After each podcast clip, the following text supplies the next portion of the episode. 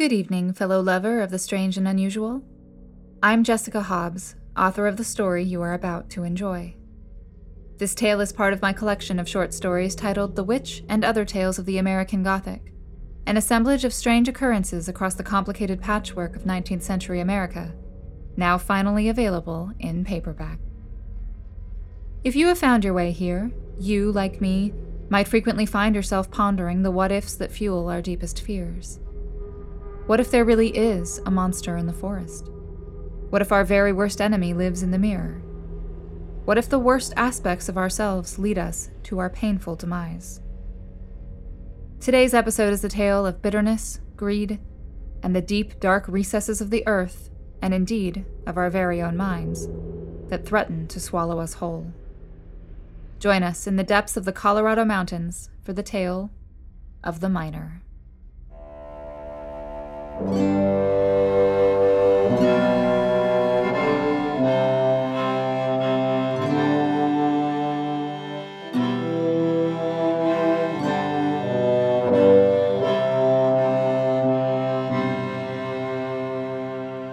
Miner, Baker's Park, Colorado, 1868.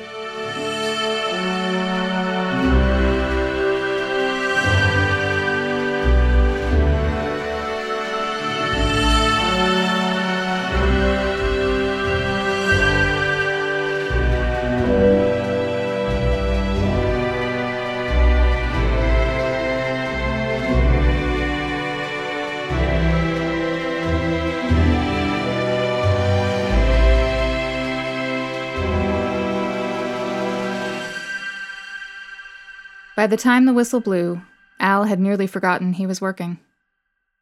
He had been trapped in his own thoughts for hours, mindlessly swinging the pickaxe into the hard rocks inside the Colorado mountains.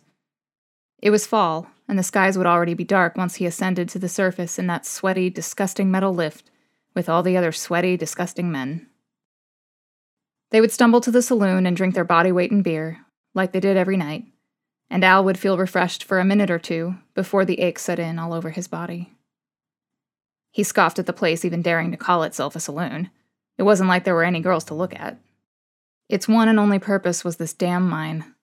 The dark hole in the earth where men like him would sweat and toil their lives away in hopes that the bosses would give them a slim piece of the riches they found inside it. The beer was salty tonight, and the so called saloon was dead, save for Al and the rest of the crew. The younger guys palled around and made crude jokes until it was time to go home to their wives, if they were lucky enough to have found a wife.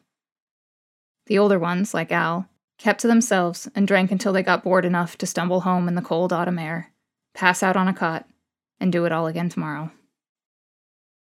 He walked by a group of ladies on the corner wearing their fanciest dresses. Of course, that wasn't saying much. They were mostly widows, all old enough that their kids had grown up and moved away, leaving their mothers to turn tricks or starve. One of them had to be in her 70s by now. Al had succumbed to the temptation once or twice in his younger days, but now he just saw their company as a waste of his hard earned money. Some nights he'd give them a polite nod on his way home, but tonight he kept his head down and walked right by. Evening, Al. Mabel was trying to get his attention. He'd taken a shine to her a while back, she had followed the rush just like the rest of them and made a pretty penny on the excited young miners, but a tragic accident had crushed one of her hips and it had never quite healed right. So leaving to go somewhere else was out of the question. She was stuck here and trying to make any kind of living she could, just like he was. Al had never married or had a family. What was the point? Damn little brats just grew up and left you hanging just like those poor widows. He had flocked to Colorado years ago with hundreds of men from all over the range looking for riches, but found that the only assholes getting rich in this operation were the bosses at the top.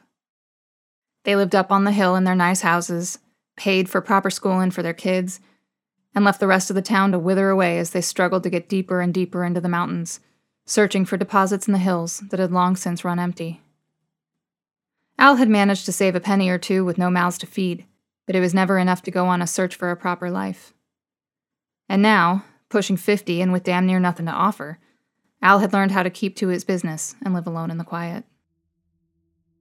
His cabin was small and had nearly nothing inside it a cot, a wood stove, a few dirty pots and pans, and an empty, rusted flask he never got around to refilling. The whiskey in this town was terrible.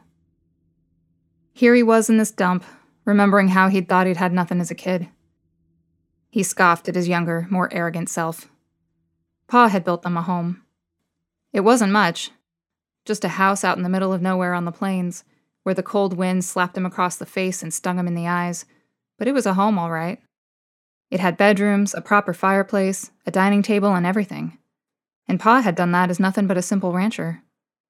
Al and his three younger sisters may have been bored out of their minds, but there was always wood for the fire and food on the table. He used to wonder what life would have been like had Ma lived longer. Al must have been about eight years old when the youngest killed her. Every month, Ma's belly got a little bigger and her face got a little paler. The smell of meat made her sick, and she grew too tired to tend to the kids. Then, when that little monster finally decided to come out, she brought all of Ma's blood with her. The blood. Al had never seen so much blood, not before or since. And here was this little alien creature who'd killed their mother and now demanded all the attention in the house. As the oldest, it fell to him to look after the little ones, all three of them, and keep helping Pa on the property every day, too. This went on for years until the oldest girl, Maddie, finally got big enough to handle the house and the younger kids. Maybe that was why he'd never tried too hard to find a wife. Children were loud and obnoxious. They spilled milk from the cows and dropped all the eggs before they even got them out of the coop.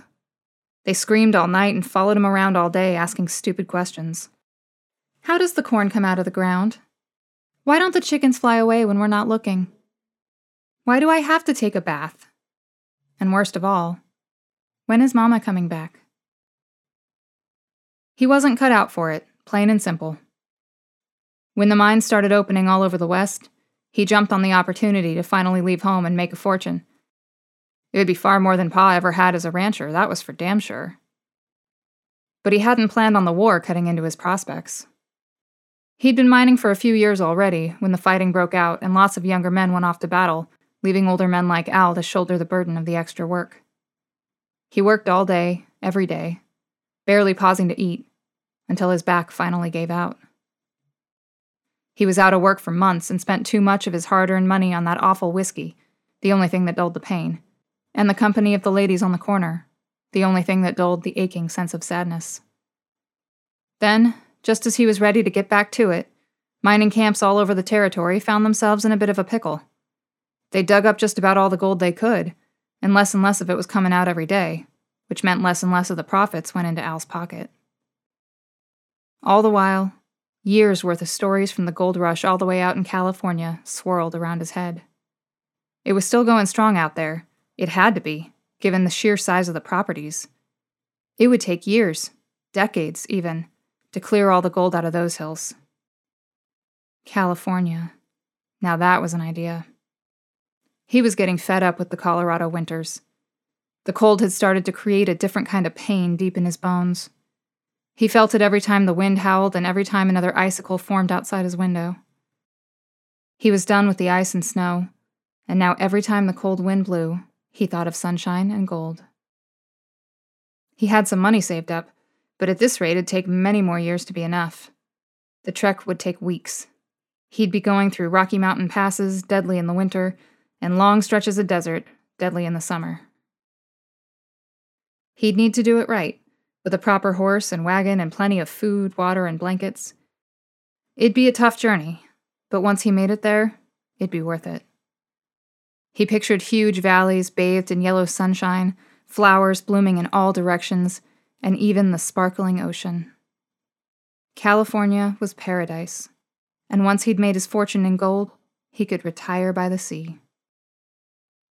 Unless, of course, he died here in this sad little cabin before he could even start the journey.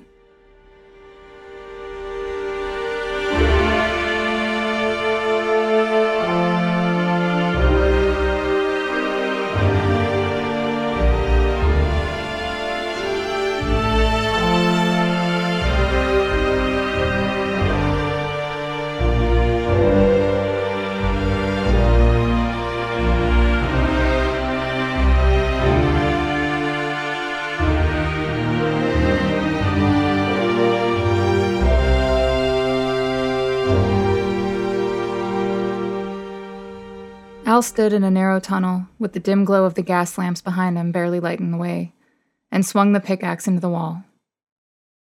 He thought of those rich assholes on the hill, counting their cut of the gold he himself was digging out of the rocks in the sweltering heat or the freezing cold. He swung the axe harder, thinking of those men who'd made it to California, panning for gold in sparkling rivers in the sunshine. He clenched his jaw and thought of those younger men who'd marched off to a war that meant nothing to them it wasn't like the Western territories had any intention of breaking from the Union, no matter what happened in the South. He grunted as he swung the axe into the rock, harder and harder, his face turning red and his hands chafing against the wooden handle.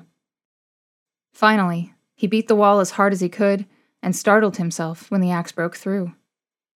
There was some kind of hollow space behind the rock.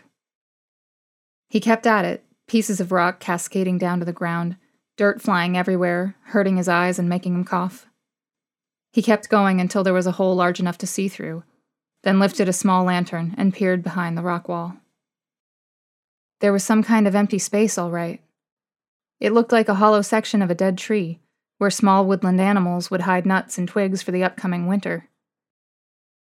He squinted in the soft light, and as his eyes slowly adjusted, he could swear he saw something glisten.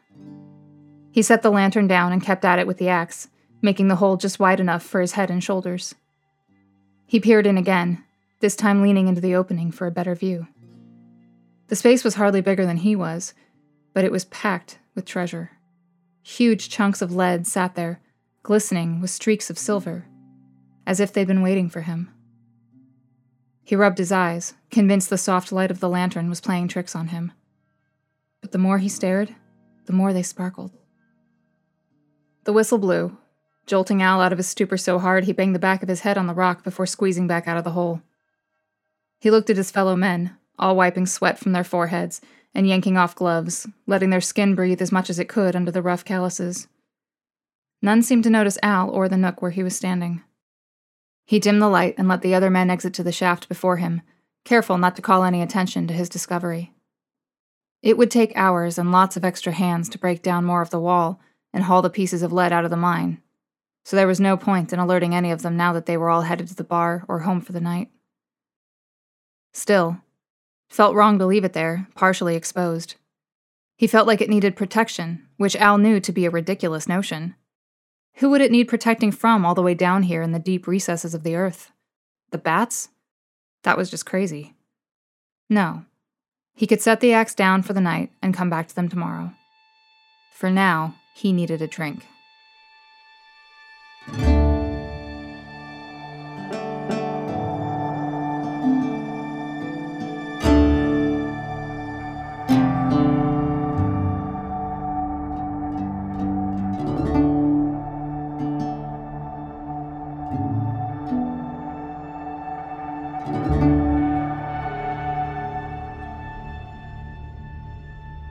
The usual crew congregated at the saloon the old timers like Al and any young man who wasn't in the doghouse with his wife, or worse, newly married and still in love with her.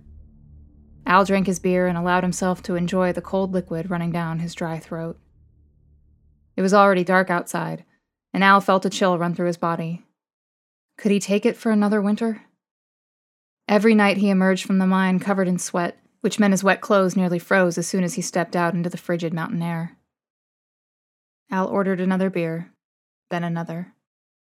The rest of the men headed home for the night, but Al continued to sit there, sipping and staring out the window, first at the fancy homes on the hill, then at the mine. That damn mine. That dark, dank hole in the ground.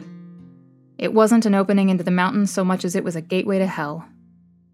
The heat, the darkness, the aches all over his body made him feel like that old myth of Sisyphus pushing that boulder up a hill, over and over again for all eternity.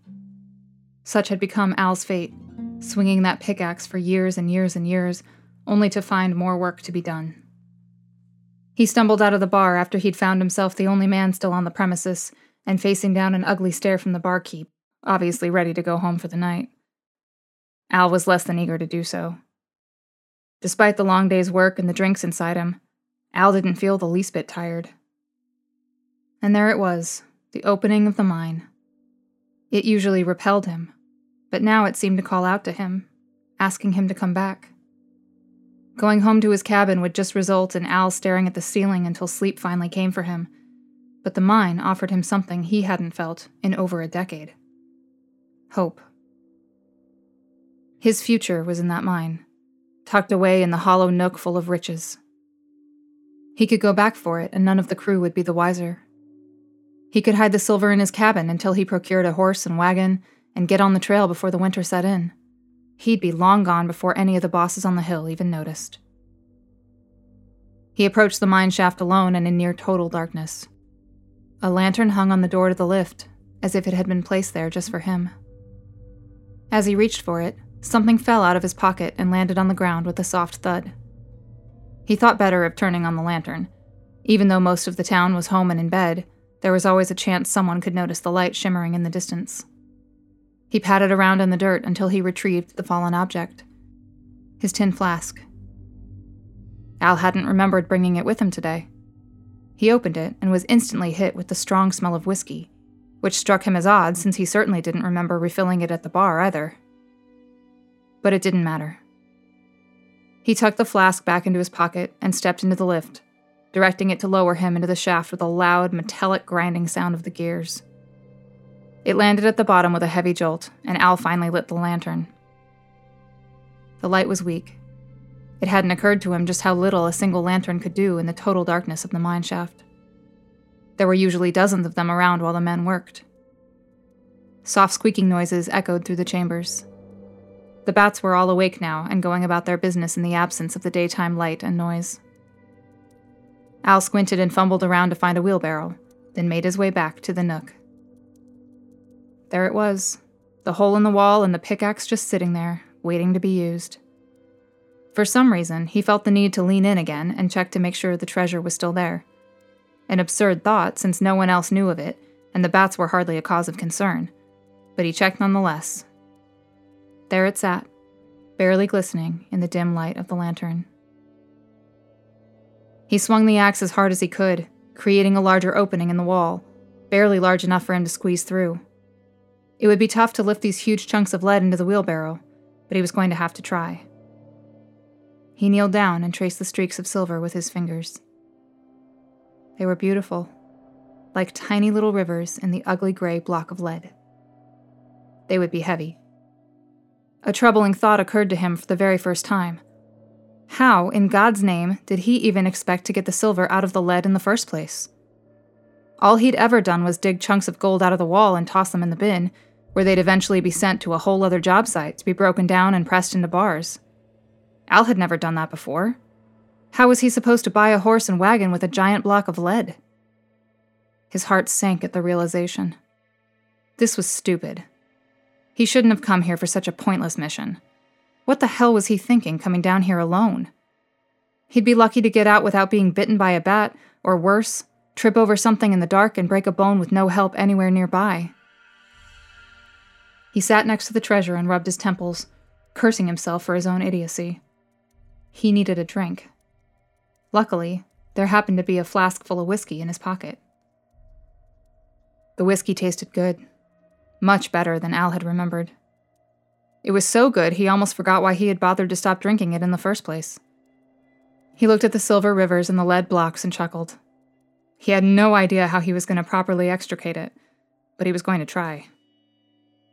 He could bring them all back to his cabin and chip away at it, little by little, even if it took him months to figure it out. He could request to move to the pressing facility and sneak in his own supply to press into silver bars, or even better, he could move on to the next mining town to do so, where no one would suspect he'd taken it from a different mine.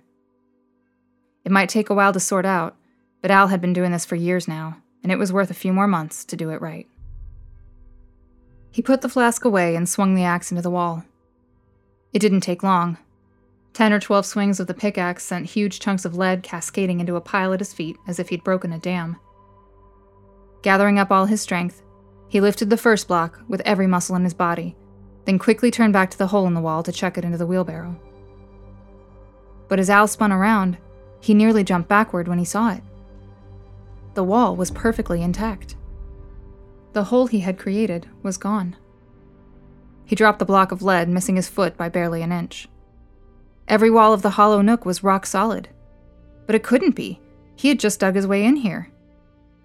Had parts of the ceiling collapsed and covered the hole while he wasn't looking? That must have been it. It was the only possible explanation. The good news was that the rocks would be easy to push through again if they had just loosened and fallen into place. He swung hard with the pickaxe, expecting a pile of rocks to tumble to the ground with the slightest provocation, but it barely scraped the completely solid wall.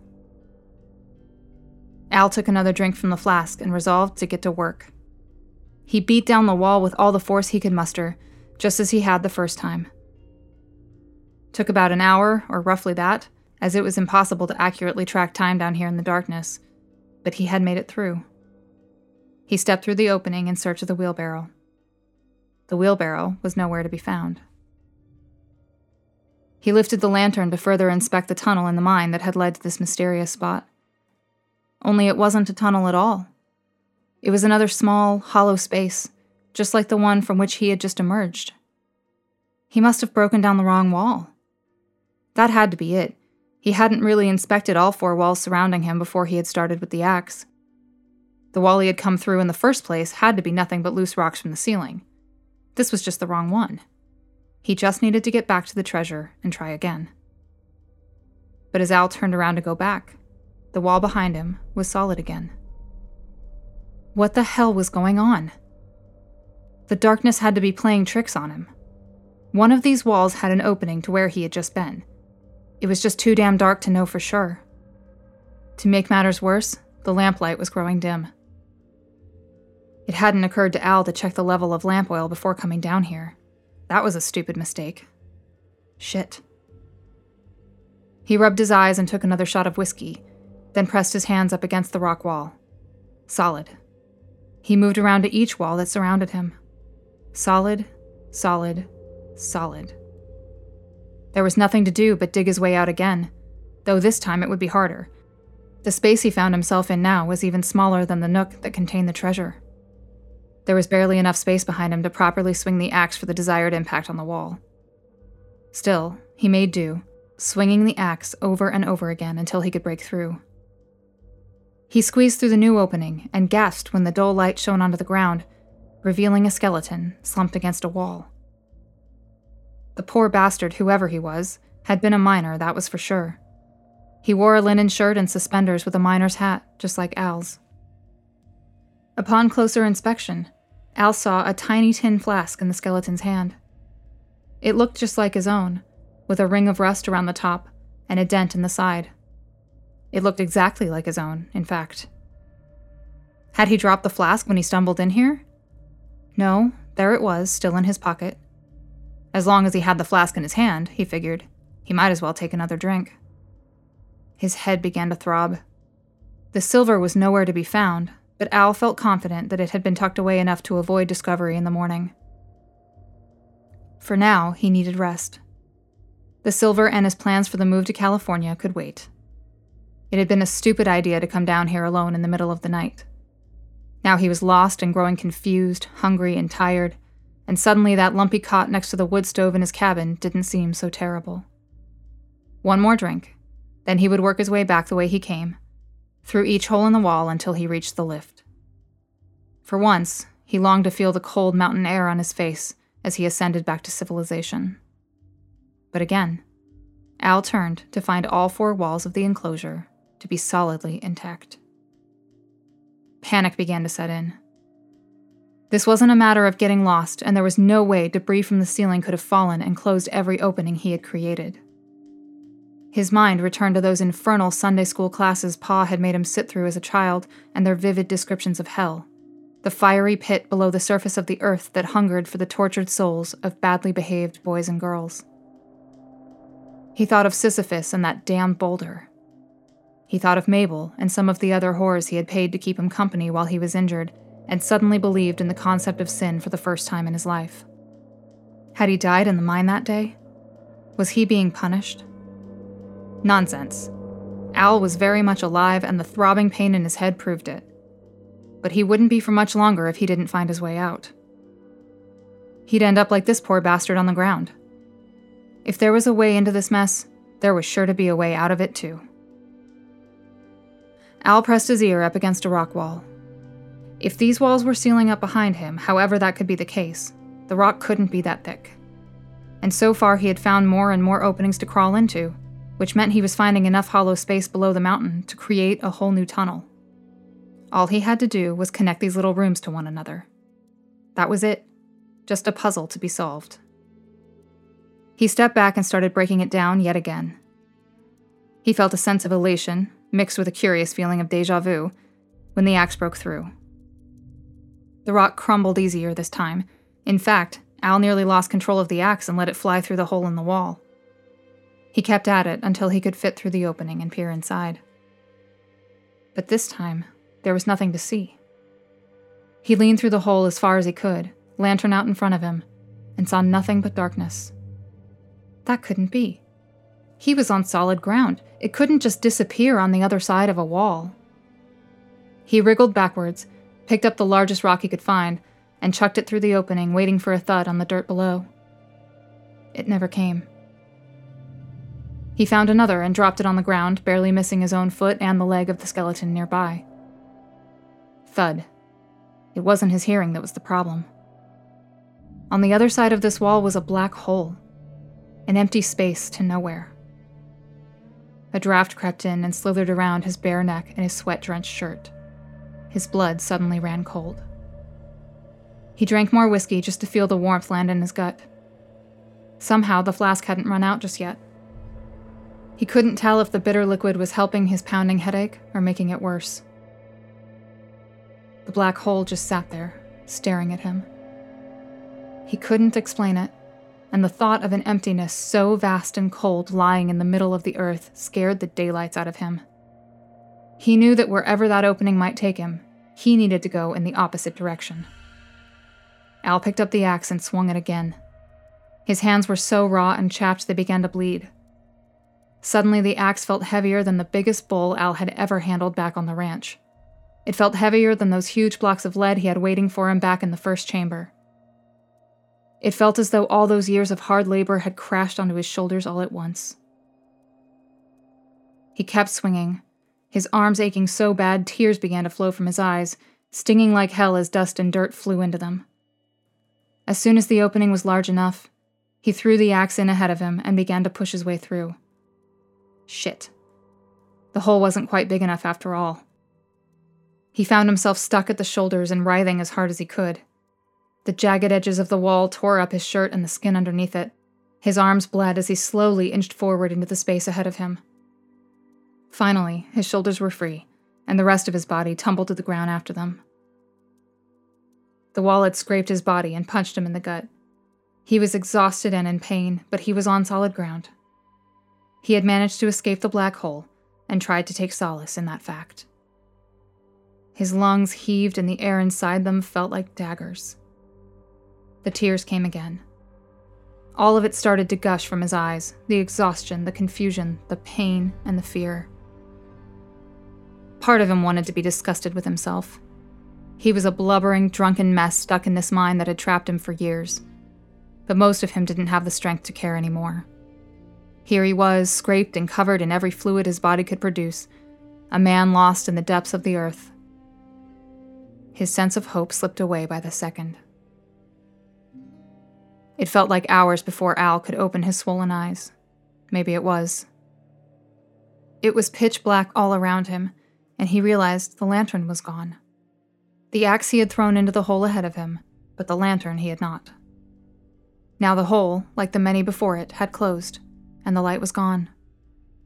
He began to sob again, but it was weaker now, the cries not of panic, but of a devastating defeat. His arms fell to his side, and he jumped when his hand landed in a pool of warm liquid. Water? It couldn't be. It was thicker than water.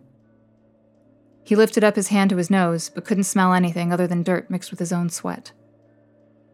He gently licked at it, attempting to find a taste. It had a slight metallic sense to it. It was. blood? That didn't make any sense, unless it was his own. Was he bleeding so bad it was dripping and forming pools on the ground? If he was bleeding that bad, he'd need a doctor quick, or he wouldn't have much time left. But the alternative might have been even worse. If it wasn't his blood, it must have been someone else's. His throat felt drier than dust, but he managed to croak out a single word. Hello? No answer.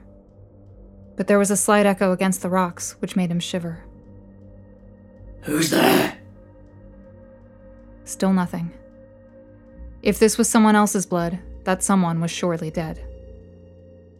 Warmth crept up along his legs. For a minute, Al thought he had hit the point of exhaustion where he no longer had control of his bladder and had pissed himself. But no. The sensation was outside and slowly seeping into his pants, not the other way around. It was more of the metallic substance. It was more blood. It seemed to be spreading, so much so that he couldn't even feel a dry patch of dirt on the ground. It had to be coming from somewhere. There was either a body in this room with him, or it was leaking in through the walls. With no light, there was only one way to find out. On his hands and knees, he crawled around the perimeter of the hollow chamber. Nothing so far but a firm wall pressed against his side and the pools of blood splashing underneath his hands. He felt around on the walls, hoping to find cracks where a leak could be coming from. He imagined the bloody handprints he must have been leaving on the rock. Someone would find this tunnel one day, and who knows what they would think that some kind of ritual had taken place here, something depraved, something violent, or that this had been the site of some other unspeakable crime. As he searched, his breath became deeper, and soon, faint sobs began to fill the air. It took a few minutes for Al to realize the sobs didn't belong to him. They were shrill and made the pounding in his head much, much worse. Where was it coming from? He covered his ears with both hands and paced around the space, stepping in puddles and bumping into walls in the darkness. Stop! He shouted to nothing in particular. The cries seemed to be growing louder. It was shrill and unrelenting, like a child crying for its mother's attention. Al banged his fists against the walls and continued searching for any opening that could be the source of the blood or the noise. Finally, his arm stretched high above him and he felt something a tiny crack where the wall met the ceiling. He scratched at it with his bare hands and tiny pieces of rock fell down, mostly landing on his face and hair. The axe. Where the hell was the axe? It didn't even matter anymore. Al was so desperate he couldn't find a spare second to look around again in the dark. He kept digging and scratching until his fingernails began to fall off. The crying grew louder. Stop! Stop it, enough! But the cries continued. He used all his strength to pull himself up and through the hole, tumbling through it and crashing onto his back on the other side. For a brief moment, he felt his entire body go into shock, but seconds later, the pain shot all the way up his spine and into his neck. This was bad. He'd broken something on the fall, and his entire body froze. He couldn't move his legs. He could hardly breathe. But the cries had stopped. It was quiet. Al managed to scoot himself to an upright position and lean back against the wall. He reached for the flask again, which somehow, though he couldn't possibly explain it, was still nearly half full. The whiskey burned his dry throat, but seemed to soothe it at the same time. His eyelids felt heavy so heavy. Suddenly, his eyes hurt more than any of the cuts, fractured bones, or aching muscles in the rest of his body. He drank more and more until he finally reached the bottom of the flask. How had there been so much whiskey in that tiny thing? It didn't matter. Nothing mattered. It was dark and it was quiet, and Al needed to rest.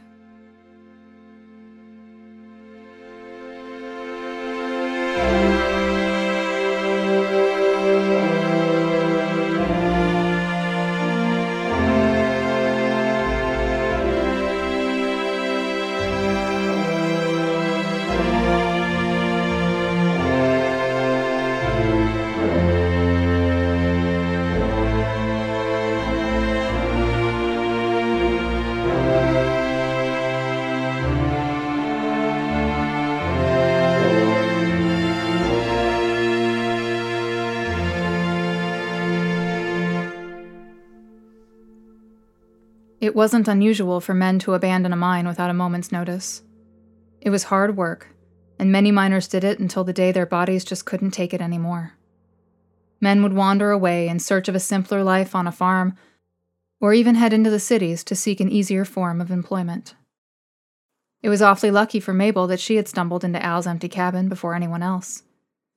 Every now and then, she would work her way through the miners' quarters, and nearly every night someone would take her up on her offer, even if they'd declined her hours before. Al hadn't done so in several years now, so she usually didn't bother anymore. But something told her to drop by, and when Al wasn't home and hadn't made an appearance at the saloon all day, something also told her he wasn't coming back. She was the one who found his money tucked behind the wood stove in a leather pouch. If Al came back, she figured she'd return it. But if not, it would finally be time to hang up her garters for good. It was a few years before the men down in the mine shaft were ready to lay tracks in a new tunnel. The gold had dried up, but the continued pressure to find something of value in the hills meant the camp had to expand into new territory. It took days to properly break the rock down without threatening the foundation of the mine itself, but once they had done it and the hollow space opened before them, each and every man on the crew stood there in disbelief, rubbing their eyes and turning up the lamplight to make sure they weren't hallucinating. Before them sat a skeleton, dressed in mining clothes just like theirs, with a tin flask at its side. How the poor man had found his way into the space was a confounding mystery. But it wasn't the only discovery to be made. Beside the dead man sat several huge blocks of lead, streaked with genuine silver.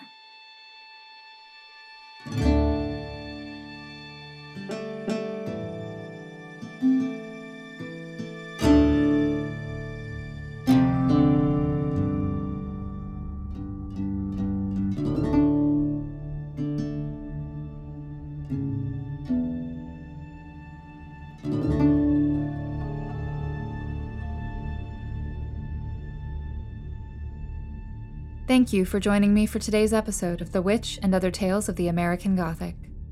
Special thanks to our amazing voice actors Ian M. Walker and Shannon Spangler. To our friends Brian Taylor, Joe Carrillo, and Dara Stone for their support. And of course to my favorite composer slash audio engineer slash human, Robinson Hobbs. For more stories from The Witch and Other Tales of the American Gothic, subscribe to our podcast or check out the book at jessicahobbswrites.com. Join us next time as we explore the exciting changes in the world of psychiatry in the 1880s, where a Chicago doctor stumbles upon the most mysterious and terrifying case of his career in the story of the psychiatrist. See you there.